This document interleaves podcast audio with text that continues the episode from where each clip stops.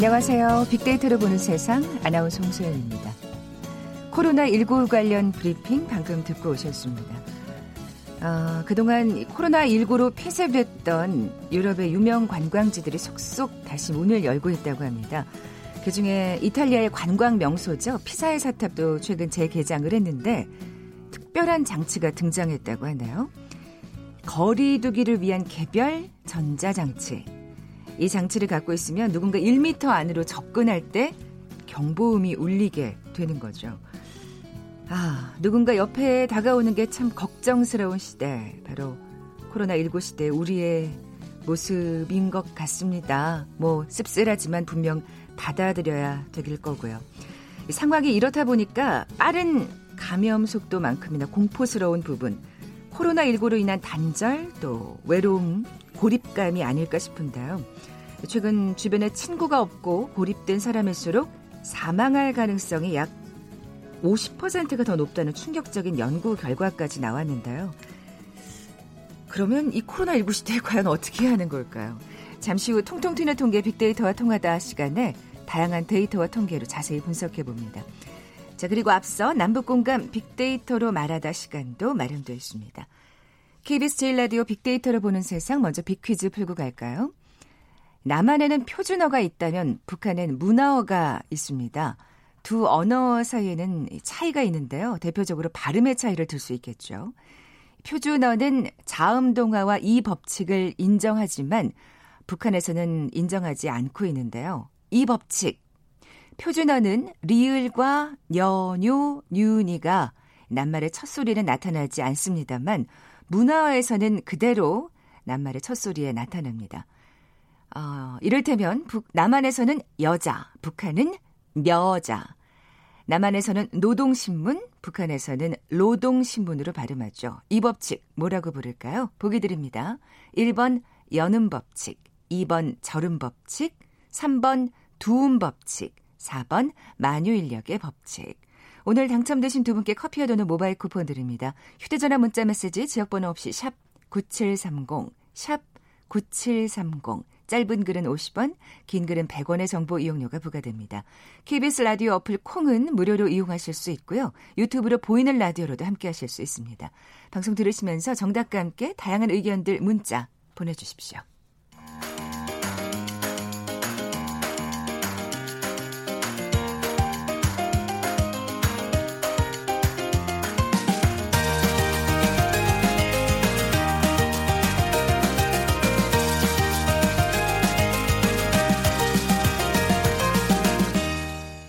북한 관련 이슈들을 알기 쉽게 풀어보는 시간이죠. 남북 공감 빅데이터로 말하다. KBS 보도국의 김정환 기자 나와 계세요. 안녕하세요. 네, 안녕하세요. 아, 오늘은 북한 말에 관한 얘기 예, 들려주신다고요? 네, 지금 우리 남쪽에서 살고 계신 탈북민님 3만 5천 명을 넘었죠. 네.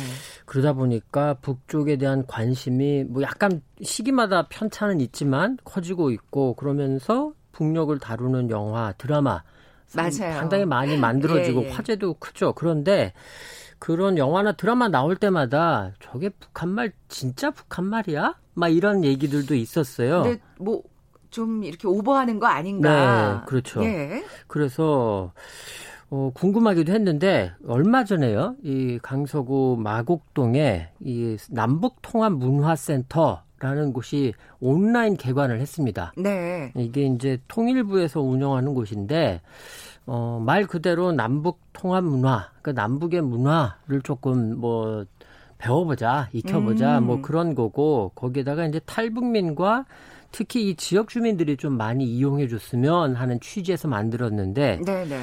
여기에서 원래는 이제 3월에 개관하려고 했다가 음, 그랬군요.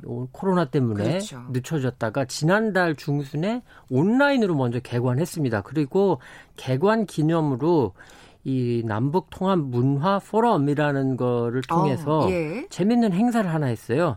이 공동 문화 구역이라는 제목으로 해가지고 탈북민과 배우 또 연출자 등이 모여서 이 영화나 드라마 속의 북한말 음. 얼마나 잘했나 네네. 이런 걸 주제로 했습니다. 재밌었는데 유튜브에 지금 그게 다 올라와 있거든요. 그렇군요. 어, 일단 그걸 보셔도 재미있게 보실 수 있을 거고요. 먼저 얼마 전에 그 드라마가 하나 되게 유행했었죠. 아, 진짜 인기리에 방영됐던 네. 사랑의 불시착. 그렇습니다. 네. 저희가 이 시간에도 다뤘던 거로 기억을 네, 하는데 네, 네. 거기서 이 그 대사가 나오면서 꽤 또 화제였습니다. 한번 들어보시겠습니다. 개인적으로 부탁 하나만 할게요.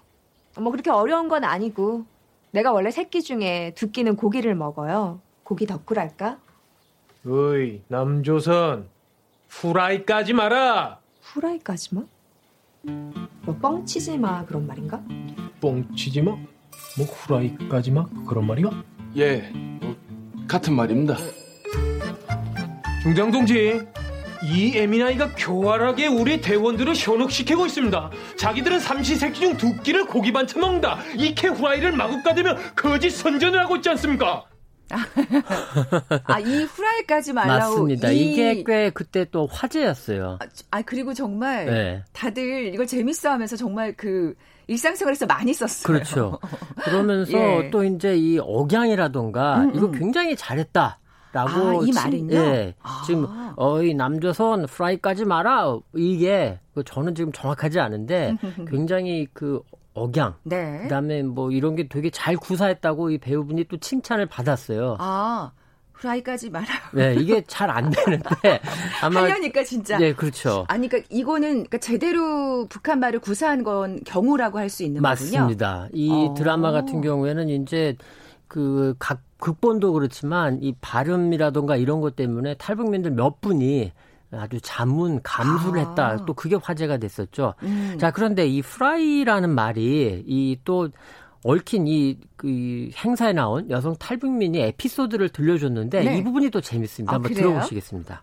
한국에 탈북해서 시집에 갔는데 결혼해서 시집에 갔는데 아침에 우리 밥을 잘 안 먹거든요. 근데 엄마가 시엄마가 일어나서 그러더라고요. 야 후라이 하나 해서 먹어라. 해서 야 여기 와도 우리 구박받고 천대받고 우리를 보기를 쉽게 보느나 그러니까 우리가 말하면 우리는 후라이라는 게 거짓말이라는 소리거든요 근데 어? 어머니 해도 해도 너무하죠 내가 말하는 걸 왜 자꾸 후라이라고 생각합니까 그러니까 너 지금 무슨 소리 하냐 뭐 왜 그냐 그래서 내가 말하면 왜 자꾸 후라이라고 합니까 막 그러니까 후라이라는 게 이 계란 후라이라를 처음에는 그걸 봐서 지금도 계란 후라이 나는 안해 먹습니다 아이고 그런 또 네, 이런 또 해프닝 네, 아닌 해프닝이 있었다고 그러니까. 합니다. 아니 그러니까 그 지금 우리는 아까 손예진 배우가 얘기했지만 네. 이게 속된 말로 뻥치지 마, 뭐 이런 말이었죠. 네, 거짓말하지 네. 말라고 뭐 후라이를 안 해 드시기까지야 참. 예, 어쨌든 여러 가지 또 이 차이에서 오는 그렇습니다. 재미난 또 에피소드들이 네. 있네요. 탈북민들이 진짜 그렇게 북한을 다루는 영화나 드라마를 보면서 참 여러 가지 생각이 많이 들것 네, 같아요. 이 자리에서는 네. 이제 또 2017년 10월에 개봉한 영화 공조를 들면서요. 이 탈북민들이 또 지적을 좀 하셨습니다. 어. 이 북쪽에 대한 언어적인 지식이 없어서인지 상식이 없는 건지 정보가 없어서인지는 모르겠는데 한마디로 뭐 평양말을 구사를 하는 거면 계속 쭉 평양말을 써야 되는데 뭐 갑자기 평양말을 쓰다가 함경북도 말을 쓰다가 아. 또 갑자기 또 평안북도 말을 쓰다가 그러니까 우리로 치면은 서울 말을 하다가 경상도 말 쓰다가 전라도 말 쓰다가 웃기게, 웃기게 되죠. 근데 어. 이제 우리 한국 남쪽 사람들은 그걸 잘 모르니까 그렇죠. 어, 야 재밌다 이러겠지만 음, 음, 음. 이 탈북민들이 보기에는 도대체 저거는 어느 나라 말이냐 어. 이렇게 이제 또 말씀을 하십니다. 뭔가 구체적인 사례를 들어서 지적을 하셨을 것 같아요. 자, 이런 거죠. 네. 그 등장 인물이 평양 사람인데 갑자기 거기서 무식이 그래 이런 말을 쓴다는 겁니다. 네. 우리는 그게 사실 어디 말인지를 잘 모르죠. 그런데 약간 좀 재밌잖아요, 들리기가. 네. 무식이 그래가 이제 뭐가 그래라는 뜻이라는데 그렇게 실은 평양 사람들이 무식이 그래 이렇게 안, 안 쓴다는 거죠. 아, 이거는 그러면 어느 지역? 이거는 이제 함경도 같습니다. 아, 그렇군요. 예, 그리고 이제 또 어째 어째 뭐 이런 말을 또 이게 제가 지금 억양이 잘 안 되는데 왜라고 묻는 이런 말인데 네. 이것도 함경도 말인데 아. 이거 평양 사람이 쓴다 이거죠. 그러니까 음. 굉장히 탈북민들이 보기에는 좀 어색하다. 음. 이런 지적을 하시는 겁니다. 좀 약간 피식 웃으면서 아이고 엉터리네 이러면서 그렇죠. 보시겠네요. 맞습니다. 그런 부분이 있다는 그, 거죠. 그걸 보면서 아유 후라이까지 말라고 하시겠네요. 네. 아 그럴 수도 있겠죠. 네, 그러니까. 그리고 또 이제 북한을 다룬 영화나 드라마를 보면은 또 이 군인이나 이 첩보 스파이가 많이 나오잖아요. 음. 그런데 북한의 군대에서는 이랬어요, 저랬어요라고 안 쓰는데 이 영화나 드라마에서는 군인 아니면 스파이 역으로 나오는 배우들이 이랬습니까? 저랬습니까? 뭐 이런 식으로 하니까 군대 용어가 너무 안 맞는다. 오. 어. 이런 또 지적도 있습니다. 야, 또 날카롭게 지적들을 해 주시네요. 네. 그리고 이제 재밌는 게요. 사실 우리 경상도 전라도 사투리가 우리가 또 좀 대비가 되면서 재밌다라고 느끼는 것처럼 우린 잘 알죠. 그 그렇죠. 차이를. 근데 이제 북쪽에서는 평안도 사투리 함경도 말이 굉장히 또 대비가 된다고 하는데 아, 이 경상도 전라도 말처럼요. 그렇죠. 어. 그러니까 이제 우리가 언뜻 뭐 알겠지만 많이들 알지만 함경도는 말이 좀 거칠다, 세다 이렇게 하, 잖아요 평안도는 좀 부드럽다, 아, 비교적 그렇군요. 이렇게 이야기하는데 네, 네. 이 탈북민이 이 부분을 또 재밌게 좀 설명을 해주신 게 있습니다. 한번 네, 네. 들어보시겠습니다. 함경도, 함북도의 아이하고 평안도의 보이돈이 섰어요. 그러면 이 아이가 그 한남도의 말투로 보이지도나한테 이겨먹어요. 이럴 정도로 아이들이 한남도 한북도 아이들이 말이 세요. 그리고 강력해요. 예. 아, 닙니다 그 평북도 아이들은 어 아닙니다. 절대 아닙니다. 막 이렇게 말하는데 아. 요만한 애들도 평 저 한남도 한북 때는 아닙니다. 아닙니다. 어째 그러니까 똑바로 말하시오. 어, 이게 어감이 진짜 다르네요. 굉장히 세죠. 사실 저 그 지역 근무를 부산에서 했었는데요. 아, 경상도 쪽에서요? 네, 예. 처음 내려갔을 때 왜 다들 저한테 화를 내시지라는 생각을 억양 이 억양도 네, 높고 막 그러니까 처음에 뭐라고 하시니까 그렇죠. 네, 네 뭐라고 잘 못 들었는데 네. 더 높아지시는 거예요 톤이. 그래서 음. 아네 그냥 알아들은 척하면서 그냥 막 어물쩍 넘어갔던 그렇죠. 기억이 있습니다. 자 그리고 아, 자, 이제 비슷비슷하네요 진짜. 우리 네. 그또 우리가 만든 드라마나 영화에서 갓나 새끼, 뭐 종갓나 새끼, 쌍갓나 새끼 막 이런 말들이 막 튀어나오잖아요. 어, 기자님이 하시니까 진짜 어색해요. 이상하죠? 저도 압니다. 근데 이게 함경도 사투리인데 네네. 평양 말을 쓰는 주인공이 음. 갑자기 이런 말을 쓴다는 거예요. 음. 이것도 되게 어색하다, 불편하다. 음. 그러니까 이런 지적도 좀 많았습니다. 그러니까 이제 뭐 영화나 드라마를 만들 때 사실 아까 뭐 우리가 사랑의 불시착 얘기도 했습니다만 제대로 좀 감수를 받고 만들 필요가 있겠다는 그렇죠. 생각이 듭니다. 지금 말씀하신 대로 탈북민이 지금 3만 5천 명이 넘는 네. 지금 상황이잖아요. 뭐 이런 말도 되게 잘 하잖아요. 내래 고조 비양에서 왔습니다. 그렇죠. 이, 이 말이 이 사실 어때요? 예. 남자들은 가끔 뭐 술자리에서 이렇게 농반 진반 이렇게 막 할 때 쓰는 음, 말이기도 한데 네네. 네. 이게 절반은 맞고 절반은 틀립니다. 이게 무슨 어. 말씀이냐면 얘기를 들어보니 취재를 좀 했어요. 네, 네. 그랬더니 지금의 젊은 층과 지금의 그 젊은 층의 부모들도 이 말은 안 쓴다고 합니다. 그런데 아. 그 할머니나 할아버지 세대에서는 쓰셨다고 해요. 조부모 세대 그렇죠. 그러니까 북쪽도 우리도 왜 보면은 서울말이 표준어가 돼가지고 지역에서 올라오신 분들도 서울에 오면 표준어를 쓰려고 하잖아요. 네네. 네. 그것처럼 북한에서는 평양말은 문화어라고 해가지고 그 말을 이제 그 우리의 표준어처럼 쓰는데 네.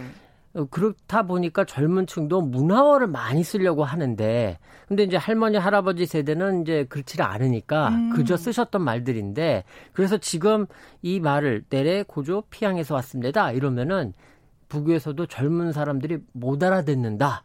라고까지 아. 합니다. 그러니까 말하자면 우리는 또 사실은 이 북한 말을 조금 기억하는 게 조부모 세대들을 그렇죠. 통해서잖아요. 네, 맞습니다. 우리 많은 그 실향 어, 실향민 어르신들 네. 이제 그 말은 좀 옛날 옛식 그렇죠. 표현이 돼 버렸고요. 또 이제 그런 게 뭐가 어. 있습니 뭐가 있냐면 네. 열렬히 환영합니다. 이게 이제 JSA에 나오는 그 대사인데 네, 네. 에, 또 그다음에 뭐 죄송합니다. 뭐 뒤에 우리가 내다를 써서 음, 음. 듣잖아요. 그리고 이제 그 영화 베를린에 보면은 배우 전지현 씨가 평양에서 아무 연락 없습니까? 해가지고 음. 내가를 붙이기도 하는데 네. 이것도 젊은 층과 부모님 세대도 안 쓰는 그렇지만 그 위에 조부모 세대는 쓰셨던 아. 이런 말이라고 합니다. 네. 그리고 이제 한 가지 이게 또 재밌는 게 오마니라는 말.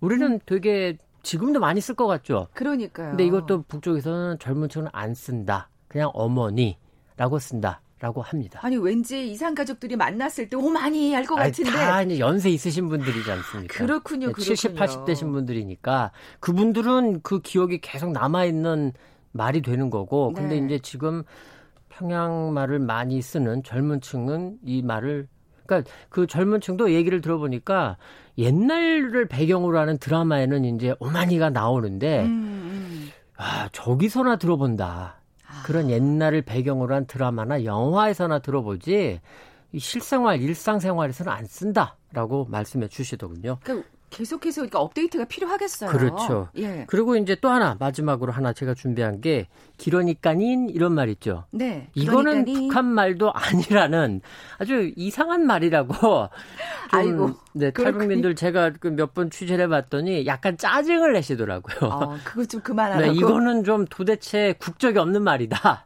이렇게 아. 좀 짜증을 내시는 그런 경우가 있었고 그렇지만 아까 이제 사랑의 불시착에서 말씀드렸습니다만 탈북민들이 많아지고 관심도 높아지면서 드라마나 영화에 제작을 할 때 이렇게 탈북민들의 자문을 구하는 경우가 많아서 그러니까 비교적 정확하게 나온다. 예를 들면은 네.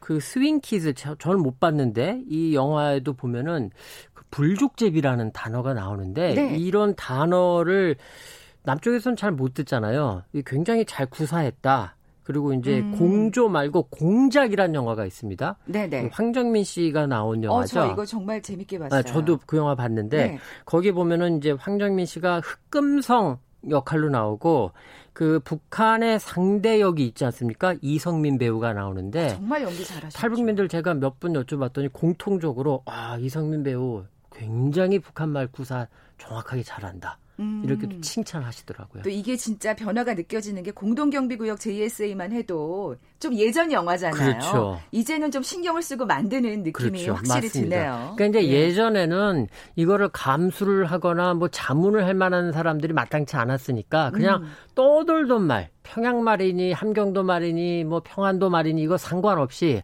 그냥 다 섞어가지고 썼던 거고 그게 어디 말인지 모르는 그냥 우리 일반 관객들은 그 당시에는 오, 저게 북한 말이구나. 역시 뭔가 우리랑 다르네. 이렇게 받아들였던 음. 건데 점점 그래도 지역 구분도 있고 옛날 말은 안 쓰려고 하고 이렇게 조금 나름의 진화랄까? 네. 이런 게 좀 보입니다. 이 남북 통합 문화센터를 통해서 우리가 남북한이 좀 더 가까워지고 서로를 이해하는 계기가 많이 마련됐으면 하는 바람이고요. 네. 마지막으로 비키즈 내주고 가세요. 네, 아까 이제 우리 홍 아나운서가 말씀하셨던 그 문제 다시 한번 드리겠습니다. 우리 남쪽에서는 서울에서 쓰는 말 표준어가 있죠. 북쪽에서는 평양에서 쓰는 말 문화어가 있습니다. 그런데 이 표준어, 문화어 이 조금 차이가 있는데 대표적으로 발음의 차이가 있습니다. 우리 남쪽의 표준어는 자음동화와 이 법칙을 인정하지만 북쪽에서는 인정하지 않습니다. 예를 들면 여자라고 우리는 말하는데 북쪽에서는 여자라고 네. 말하고 씁니다. 그리고 노동신문 이렇게 우리는 쓰고 말하고 북쪽에서는 노동신문 이렇게 말하고 씁니다. 이 법칙 무엇일까요? 1번 여는 법칙, 2번 절음 법칙, 3번 두음 법칙, 4번 만유 인력의 법칙. 힌트를 좀 드렸습니다. 굉장히 세게 발음하셨어요. 네. 오늘 당첨되신 두 분께 커피와 도넛 모바일 쿠폰 드립니다. 정답 아시는 분들 저희 빅데이터를 보는 세상 앞으로 지금 바로 문자 보내주십시오. 휴대전화 문자 메시지 지역번호 없이 샵 9730입니다. 짧은 글은 50원, 긴 글은 100원의 정보 이용료가 부과됩니다. 콩은 무료로 이용하실 수 있고요. 유튜브로 보이는 라디오로도 함께 하실 수 있습니다. 자, 오늘 즐거운 시간이었어요. 지금까지 남북공간 빅데이터로 말하다 KBS 보도국의 김정환 기자였습니다. 고맙습니다. 네, 수고하셨습니다. 헤드라인 뉴스입니다. 문재인 대통령은 도널드 트럼프 미국 대통령이 한국을 G7 회의에 초청한 것과 관련해 기꺼이 응하겠다고 답했습니다. 국내 코로나19 확진자가 어제 하루 38명 늘어 이틀 연속 30명대 증가를 기록했습니다. 신규 확진자는 공항 검역 과정에서 확진된 한 명을 제외하고 모두 수도권에서 나왔습니다. 홍남기 경제부총리가 재정 당국을 맡은 입장에서 추가적인 긴급 재난지원금 지급을 전혀 생각하지 않고 있다고 밝혔습니다. 수도권 종교 모임을 중심으로 코로나19 집단 감염이 이어지고 있는 가운데 정부가 종교시설과 의료기관 등에서의 소모임을 자제해달라고 호소했습니다. 내일부터 시작되는 178만 명 학생들의 3차 등교에 대비해 방역 준비 상황도 점검하고 있습니다. 김용범 기획재정부 1차관이 미중 갈등의 전개 양상에 따라 국내외 금융시장의 변동성이 다시 확대될 수 있는 만큼 정부는 앞으로의 상황을 냉철히 주시하며 시장 안정을 위해 철저히 대응해 나갈 것이라고 밝혔습니다.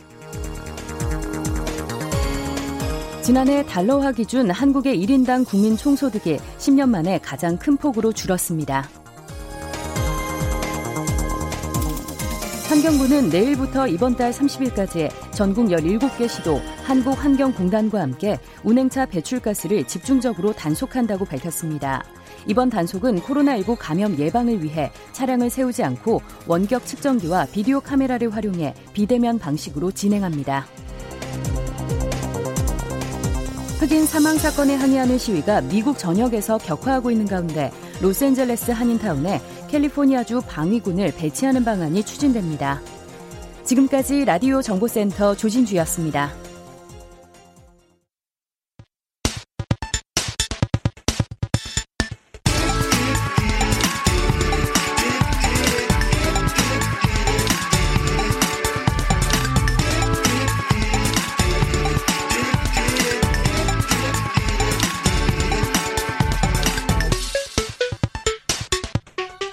데이터와 차트로 세상을 보는 시간이죠. 통통 튀는 통계 빅데이터와 통하다. 디지털 데이터 전문가 김원식 박사 나와 계세요. 안녕하세요. 네, 안녕하십니까. 자, 오늘은 앞서 소개해드린 대로 이 코로나19로 인한 단절, 고립감, 네. 또 외로움에 관한 얘기 나눠볼 텐데요. 그렇습니다. 네. 앞서 이제 약간 소개해드렸듯이 어, 독일에서 이제 조사를 했는데 17년간 4,300명을 대상으로 추적을 해봤어요. 음. 그랬더니 외로움 때문에 심장마비나 뇌졸중의 위험이 44%, 사망 확률이 거의 50%에 가까운 47%나 이제 증가를 했는데요. 어. 근데 재정 지원이 부족한 사람 같은 경우도 사망 확률이 30%였는데 외로움을 느끼는 분이 47%나 됐는데 아, 이게 감정적인 게 더 크네요. 네. 예. 근데 이제 문제는 코로나19처럼 경제적 어려움도 있고 심적이 단절이 됐을 때더 음. 가중이 되겠다라는 생각도 해 봅니다. 그러네요. 근데 가장 문제가 되는 것은 혼자 사시는 분들이고요.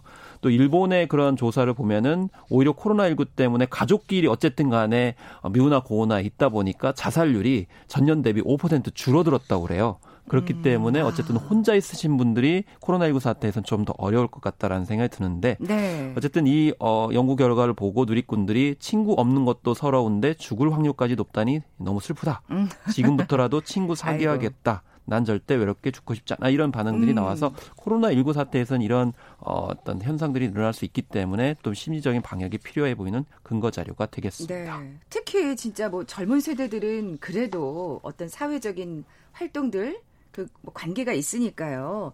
그러니까 혼자 사시는 노인분들이 제일 걱정입니다. 그렇습니다. 예. 미국 어, 미국 같은 이제 사례가 얘기를 하고 있는데 사실 우리나라에서는 경로당이나 마을 회관이 좀 제발 열렸으면 좋겠다 이렇게 바라시는 어르신들이 상당히 많이 있거든요. 음. 그런 차원에서 좀 앞으로의 과제가 될 텐데 미국 같은 경우는 이 WPC 그러니까 휴대용 컴퓨터를 통해 가지고 노인들이 가볍게 쉽게 소통할 수 있는 서비스를 제공하는 업체가 지금 호황을 누리고 있다고 합니다. 아, 그래요. 코로나 사태 이전보다 4배 이상 늘어난 건데 거꾸로 이 코로나 19가 어, 오히려 이제 사업을 활성화시킨 그런 사례가 됐고요. 음. 또 사내 메신저 업체 같은 경우도 이 직원들에게 정신건강 상담 서비스를 제공해 주는 사례가 있었는데 이것도 창업이 정말 어려운 그런 상황 속에 했는데 반응이 안 좋았다가 이번에 코로나 19 때문에 오히려 활성화가 되는 이게 무슨 얘기냐면 결국 이 조직 안에서도 정말 이 상담이 필요한 네. 그런 구성원들이 많다는 것을 뜻하고요. 지금 원격 진료가 많이 언급이 되고 있는데